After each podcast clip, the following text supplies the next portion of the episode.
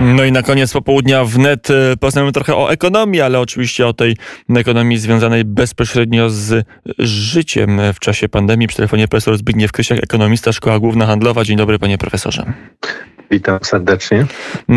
Rząd powoli stara się znaleźć receptę, może ją niedługo ogłosi, na to, jak chce wychodzić z pandemii. Główny pomysł, to już było jasne od jakiegoś czasu, że to będzie podniesienie kwoty wolnej od podatku, czyli że będzie można zarabiać, mówić teraz o 30 000 złotych rocznie i nie płacić od tego podatku dochodowego. Na ile tego typu ruchy, to rzeczywiście jest Nowy Ład i tego typu ruchy tworzą w Polsce możliwości wyjścia z koronakryzysu, wyjścia z zapaści gospodarczej? No to jest jedna, to co pan redaktor wymienił, ta kwota wolna od podatku. Nie wiem, że tak powiem, na ile to będzie rozwiązanie, które będzie wprowadzone. Natomiast myślę, że jest znacznie więcej jakby ważniejszych spraw, które w skojarzeniu z tą kwotą wolną mogą odgrywać istotne znaczenie. Tutaj jeśli chodzi o wyjście z, powiedzmy, z tego obniżonego, tego spadku rozwoju gospodarczego, w którym i tak Polska jest liderem, bo wszędzie na zachodzie jest dużo gorzej, to myślę, że tutaj są ważne takie pomysły, które dotyczą tego tak zwanej produktywności gospodarki, które wchodzą właśnie w ten obszar małych i średnich przedsiębiorstw i dotyczą w mojej opinii na przykład takich kompleksowego systemu ulg podatkowych, dotyczących właśnie tutaj w tej chwili planuje Ministerstwo Finansów, rząd wprowadzić od początku 2022 taki pakiet ulg, część z nich już funkcjonuje i to moim zdaniem może być zaraz zasadnie ważnym impulsem takim rozwojowym i dotyczy to właśnie ulgi badawczo-rozwojowej, właśnie wspierającej prace koncepcyjne nad nowym produktem. To jest niezwykle ważne, bo proszę Państwa, dzisiaj nasz rynek był budowany po transformacji, jakby eksplorowany przez różne korporacje międzynarodowe jako siła robocza do produkcji, kiedy tutaj ten obszar innowacyjny był, można by powiedzieć, zaniechany. I dlatego takie ulgi umożliwiają, że właśnie te nakłady będą chętniej podejmowane nie tylko przez duże firmy, ale przez małe, czasem mikro i średnie, bo proszę Państwa, jak się patrzy na postęp technologiczny czy też innowacyjny, to właśnie te różne innowacje, one pochodzą właśnie od małych podmiotów, od tych, można by powiedzieć, osób, które bardziej intelektualnie skupiają się na tych innowacjach, a później przejmowane są często i skalowane przez te właśnie duże. Kolejna ulga bardzo ważna na prototyp, czyli wspomagająca przeniesienie pomysłu na właśnie język praktyki i produkcji. Dlaczego to jest ważne? No bo często znowu innowatorzy, przedsiębiorcy musieli, prototyp często bardzo dużo kosztuje, tak? To są potężne nakłady i tutaj w tym momencie jest to, taka ulga jest właśnie ważna, bo ona daje pewien fundament też do finansowania. Kolejna ulga bardzo ważna, proszę Państwa, na robotyzację. Tutaj to jest jakby sprawa, która to jest bezpośrednio związek z produktywnością. Na przykład, proszę Państwa, już teraz widzimy w takiej suwalskiej strefie ekonomicznej, o czym mało kto może wie, bo się Suwałki kojarzą raczej z jakąś turystyką. Tam okazuje się właśnie jest wiele inwestycji, czy są inwestycje, które dotyczą właśnie robotyzacji linii technologicznych, które właśnie opierają się na robotach. I teraz jakby chciałem wyjaśnić, skąd to się bierze ta istotna rola właśnie takiego obszaru właśnie badawczo-rozwojowego i wspieranie przez ulgi i motywowanie.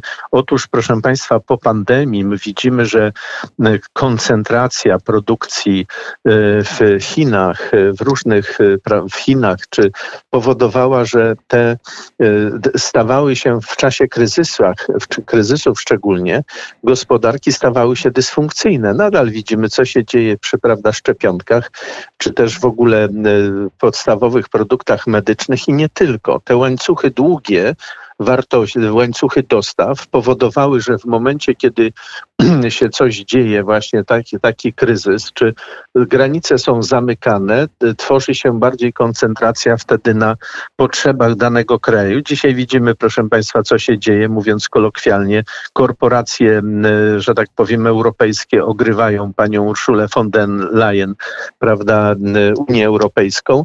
Zamiast dostarczać szczepionki tutaj, to wywożą tam, gdzie im się bardziej opłaca. To jest taki, powiedziałbym, krwawy kapitalistyczny biznes i wobec tego trzeba się jakoś zachować. I tutaj cała koncentracja, moim zdaniem, bardzo dobra zresztą, rządu, no usłyszymy, będzie przedstawiony ten nowy ład w sensie propozycji, prawda, całej koncepcji gospodarczej, skupia się na tym, żeby budować to, co ja nazywam coś, co nazywałbym gospodarka narodowa odporna na pandemię i kryzysy. Nie dosłownie, bo tego się nie da, ale w zakresie tych podstawowych, można by powiedzieć, filarów, prawda, energetyka, transport, kwestia cyfryzacja, edukacja, żywność, komunikacja, prawda, to są kluczowe czynniki, energetyka wymieniłem, czynniki, które generują gros obrotu gospodarczego. I właśnie chodzi o koncentrację z jednej strony tej produkcji maksymalnie w Polsce na własne potrzeby, ale też na eksport, po to, żeby nie importować tyle, żeby nie wydawać pieniędzy na innych, żeby nie wypływały te pieniądze z kraju. Zresztą widzimy, że eksport w czasie pandemii, proszę Państwa, eksport wzrósł w Polsce, polski eksport, szczególnie do Niemiec. I drugi element, czyli to jest po prostu jakby zachęta dla zatrzymania, czy też pobudzania właśnie naszych innowatorów i inwestorów, ale też firmy, które w tej chwili funkcjonują, do właśnie poprzez te ulgi, które wymieniłem. Chciałem tutaj jeszcze powiedzieć, że podczas, co jest ciekawe, właśnie pandemii wzrosły inwestycje polskich przedsiębiorstw w Polsce w ramach tak zwanych programu pana premiera Morawieckiego Polska cała strefą ekonomiczną. Ilościowo tych inwestycji jest dużo więcej niż było wcześniej właśnie przed pandemią. No i na końcu trzeba by powiedzieć, że taki mechanizm dotyczący innowacji, tych ulg związanych z prototypami, czy też właśnie kwestia robotyzacja, to jest właśnie ściąganie kapitału zagranicznego we właściwym kierunku. Czyli kapitał zagraniczny dzisiaj nie ściągamy, tak jak robiono kiedyś, żeby tutaj po prostu produkować masowo rzeczy podstawowe, które można by powiedzieć mają małą wartość dodaną i ten kapitał tylko przychodził tutaj, żeby korzystać z taniej siły roboczej, tylko właśnie ściągamy kapitał poprzez to, że on ma właśnie tą atrakcyjność również produktywności i również od strony technologicznej. W ten sposób ten kapitał zagraniczny, który też jest potrzebny, bo zwykle w przeszłości, jak mówiono o inwestorach, o kapitale, to każdy myślał tylko o tym zagranicznym, a to już jest nieprawdziwe, ale ten zagraniczny, jeśli będzie tu się coraz częściej pojawiał z tego powodu, on będzie właśnie przyczyniał się do wzrostu, do gospodarki i do rozwoju gospodarki właśnie w zakresie wysokich technologii. I to jest właśnie ta koncepcja, a jednocześnie jeszcze trzeba dodać, na czym ta też koncepcja, do czego się odnosi? Do pewnej koncepcji Trójmorza, wspólnoty narodów Trójmorza, gdzie chcemy poprzez współpracę wewnętrzną między narodami Trójmorza właśnie redukować import do Niemiec, nie tylko Polska, ale i Węgrzy, a zwiększać wymianę handlową między nami. Jednocześnie łącząc się w pewne takie grupy, może niekoniecznie kapitałowe, współpracować właśnie w wytwarzaniu i produkcji wysokich technologii, bo inteligencja ludzi, proszę Państwa, Węgrów, Polaków, Czechów, Chorwatów jest potężna. Jak patrzymy na różne osiągnięcia w przeszłości, Nagrody Nobla i tak dalej, to z tych krajów mieliśmy właśnie mnóstwo tego typu osiągnięć. I na końcu trzeba powiedzieć, że to dalej idzie w tą ważny kierunek współpracy z Indiami. Bo dzisiaj, proszę Państwa, Indie to jest 1,3 mld, to Trójmorze to jest zaledwie 10%. I żeby skutecznie współpracować z Indiami handlowo i tam eksportować, i tam inwestować, to musimy patrzeć na to w dużej skali.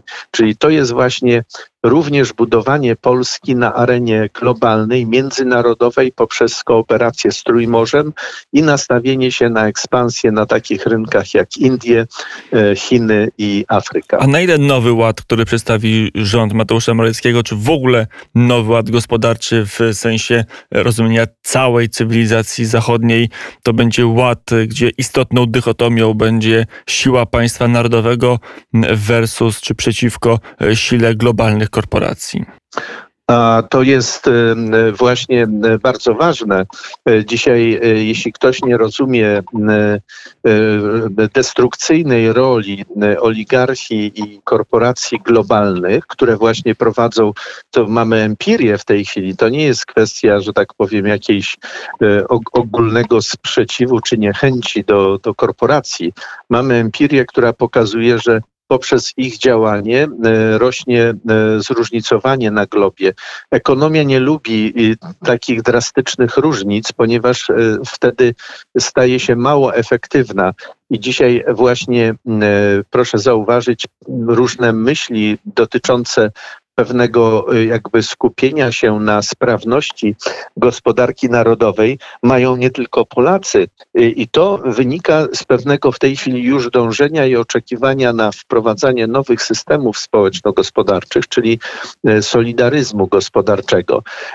Powiedzmy sobie szczerze,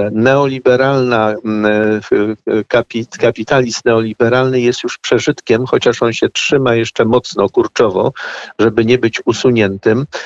Społeczna gospodarka rynkowa też już właściwie trzeba jakby odchodzić od tego w tym sensie, że to nie jest taki jakby korzystny układ, chociaż oczywiście dużo lepszy niż neoliberalny system. Proszę zobaczyć, co Davos i Klaus Schwab proponuje. Oni proponują, żeby pojawił się kapitalizm interesariuszy, czyli de facto cały czas trzymają się kapitalizmu w długim terminie. Samo jakby sens interesariuszy w ekonomii jest bardzo głęboki, ale tutaj oni proponują to z perspektywy stabilizacji roli korporacji globalnych na świecie, mówiąc niby, że chcą zrezygnować z zysków krótkoterminowych na długoterminowe, a więc nie zrezygnować, czy inaczej nie prowadzić do lepszej równowagi, ale tylko przenieść w czasie, co jest, można by powiedzieć, konserwowaniem tej, jakby powiedziałbym, układu takiego oligarchicznego. Proszę zauważyć, nic nie mówi się, co jest bardzo ważne z perspektywy takiego silnej gospodarki narodowej, nie mówi się nic o usuwaniu rajów podatkowych, o zwalczaniu mafii VAT-owskich i jeszcze innych ważnych rzeczach, które te dysproporcje, do tych dysproporcji prowadzą. I na końcu, panie redaktorze, nie ma silnej gospodarki bez silnych podmiotów gospodarczych, podmiotów mikro, małych i średnich przedsiębiorstw. I dlatego nie będzie silnej gospodarki globalnej, jeśli nie będzie silnych ekonomii narodowych. I to jest, jakby można powiedzieć, rzecz, taki elementarz w ekonomii, o czym właśnie ideologia neoliberalna chce, no już od pewnego czasu, prawda, odchodzi, czy też próbuje na siłę, prawda, w jakiś sposób zawłaszczać sobie, czyli mówię celowo ideologia neoliberalna, bo nie ma czegoś takiego jak ekonomia neoliberalna, bo ona po prostu, gdyby się kierowała ekonomią, to nie byłoby takich właśnie skutków negatywnych, ubocznych, o jakich mówię. A to jeszcze zanim zakończymy rozmowę, to jeszcze jedno pytanie, skoro mamy ten bój, bo mieliśmy bój w Australii między Googlem, Facebookiem a rządem w Australii, to jeszcze na ile tego typu bój może się rozegrać na polskim podwórku? Tak, to proszę Państwa, tu jest taka pierwsza lekka fala powstała tego, o czym mniej więcej mówiłem, tej sile tych korporacji, pewnej solidarności korporacji międzynarodowych. One są bardzo silne i ten kapitał, on wcale nie ustąpi i właśnie on się zamanifestował bardzo silnie się zamanifestował. On nawet czuje się tak silny, że nie chce czy nie ugina się przed jakby ważnymi podmiotami jak prezydent Donald Trump, prawda? Niby oczywiście prezydent odchodził, ale to oznacza, że nie zawahają się przed nikim. W Australii podobnie i tutaj myślę, że to oddziaływanie jest przygotowywana kolejna fala i trzeba się przygotować na bój. Ale jak się na to przygotować? Otóż moim zdaniem trzeba, i to nie jest utopijne, trzeba sprawnie tworzyć pewne systemy komunikacji medialnej, czyli platformy medialne, społecznościowe, które będą pewną alternatywą, nie do końca eliminującą, ale alternatywą, żeby nie doszło do wyłączenia z dnia na dzień. I uważam, że takie platformy powinny być budowane w skali właśnie regionalnej, na przykład Trójmorze, prawda, włącznie z nie tylko osobami, państwami, które są w tej dwunastce, ale tutaj cała Europa Środkowo-Wschodnia razem, prawda, z Ukrainą, Mołdawią, prawda, tam również te, które nie należą w tej chwili do Unii Europejskiej, włącznie również wchodziłbym w układ właśnie Skandynawii. I to jest dzisiaj konstruktywne działanie, ponieważ, panie redaktorze, ta siła kapitału, mówiąc kolokwialnie, ona nie odpuści i jedynym sposobem działania to trzeba się zbroić. Przygotowanie na wojnę w tym momencie jest przygotowaniem uruchomienia, że tak powiem, przemysłu w cudzysłowie zbrojeniowego, czyli przemysłu, który będzie tworzył alternatywne platformy, możliwości i to, że tak powiem, jest możliwe. Pamiętajmy, że tak jak nieraz myślano, że Związek Radziecki nigdy nie padnie, upadł. Tak samo nie jest tak, że duże korporacje, które myślą, że zwyciężą, czy że będą mogły mieć nieograniczone panowanie, mylą się, ale to oczywiście zależy generalnie od tego, jaką przyjmiemy strategię.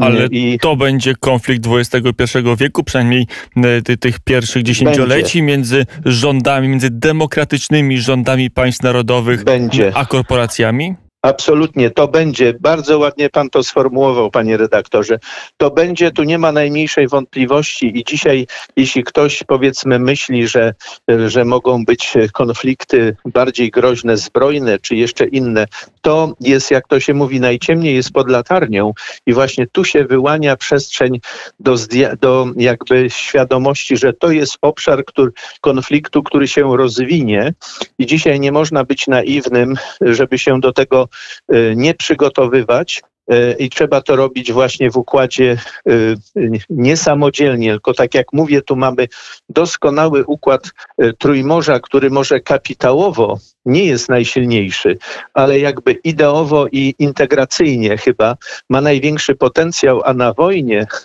panie redaktorze, Piłsudski, Polska pokonała bolszewików, mimo że ale są wszyscy uważali, że przegramy. Ale są inne przykłady bardziej realne, na przykład kwestia Ubera. Ta korporacja, która w zasadzie pomija przepisy państw, gdzie wchodzi co do przewozu osób, tworzy zupełnie inną sieć. Część osób może się cieszyć, bo ma tańsze przejazdy, ale z drugiej strony państwo traci, czyli wszyscy tracimy. I na wpływach podatkowych traci grupa, to się tym zajmowała. To są taksówkarze, którzy muszą masowo w tej chwili już w Polsce rezygnują z pracy, oddają samochody, ich jednoosobowe firmy plajtują. Na Węgrzech udało się z Uberem zrobić porządek. Dlaczego w Polsce się nie udało? Znaczy są przykłady, gdzie jednak kraj znacznie mniejszy niż Polska, czterokrotnie mniejszy, jest w stanie powiedzieć nie globalnej korporacji i wygrać w tym wypadku z Uberem.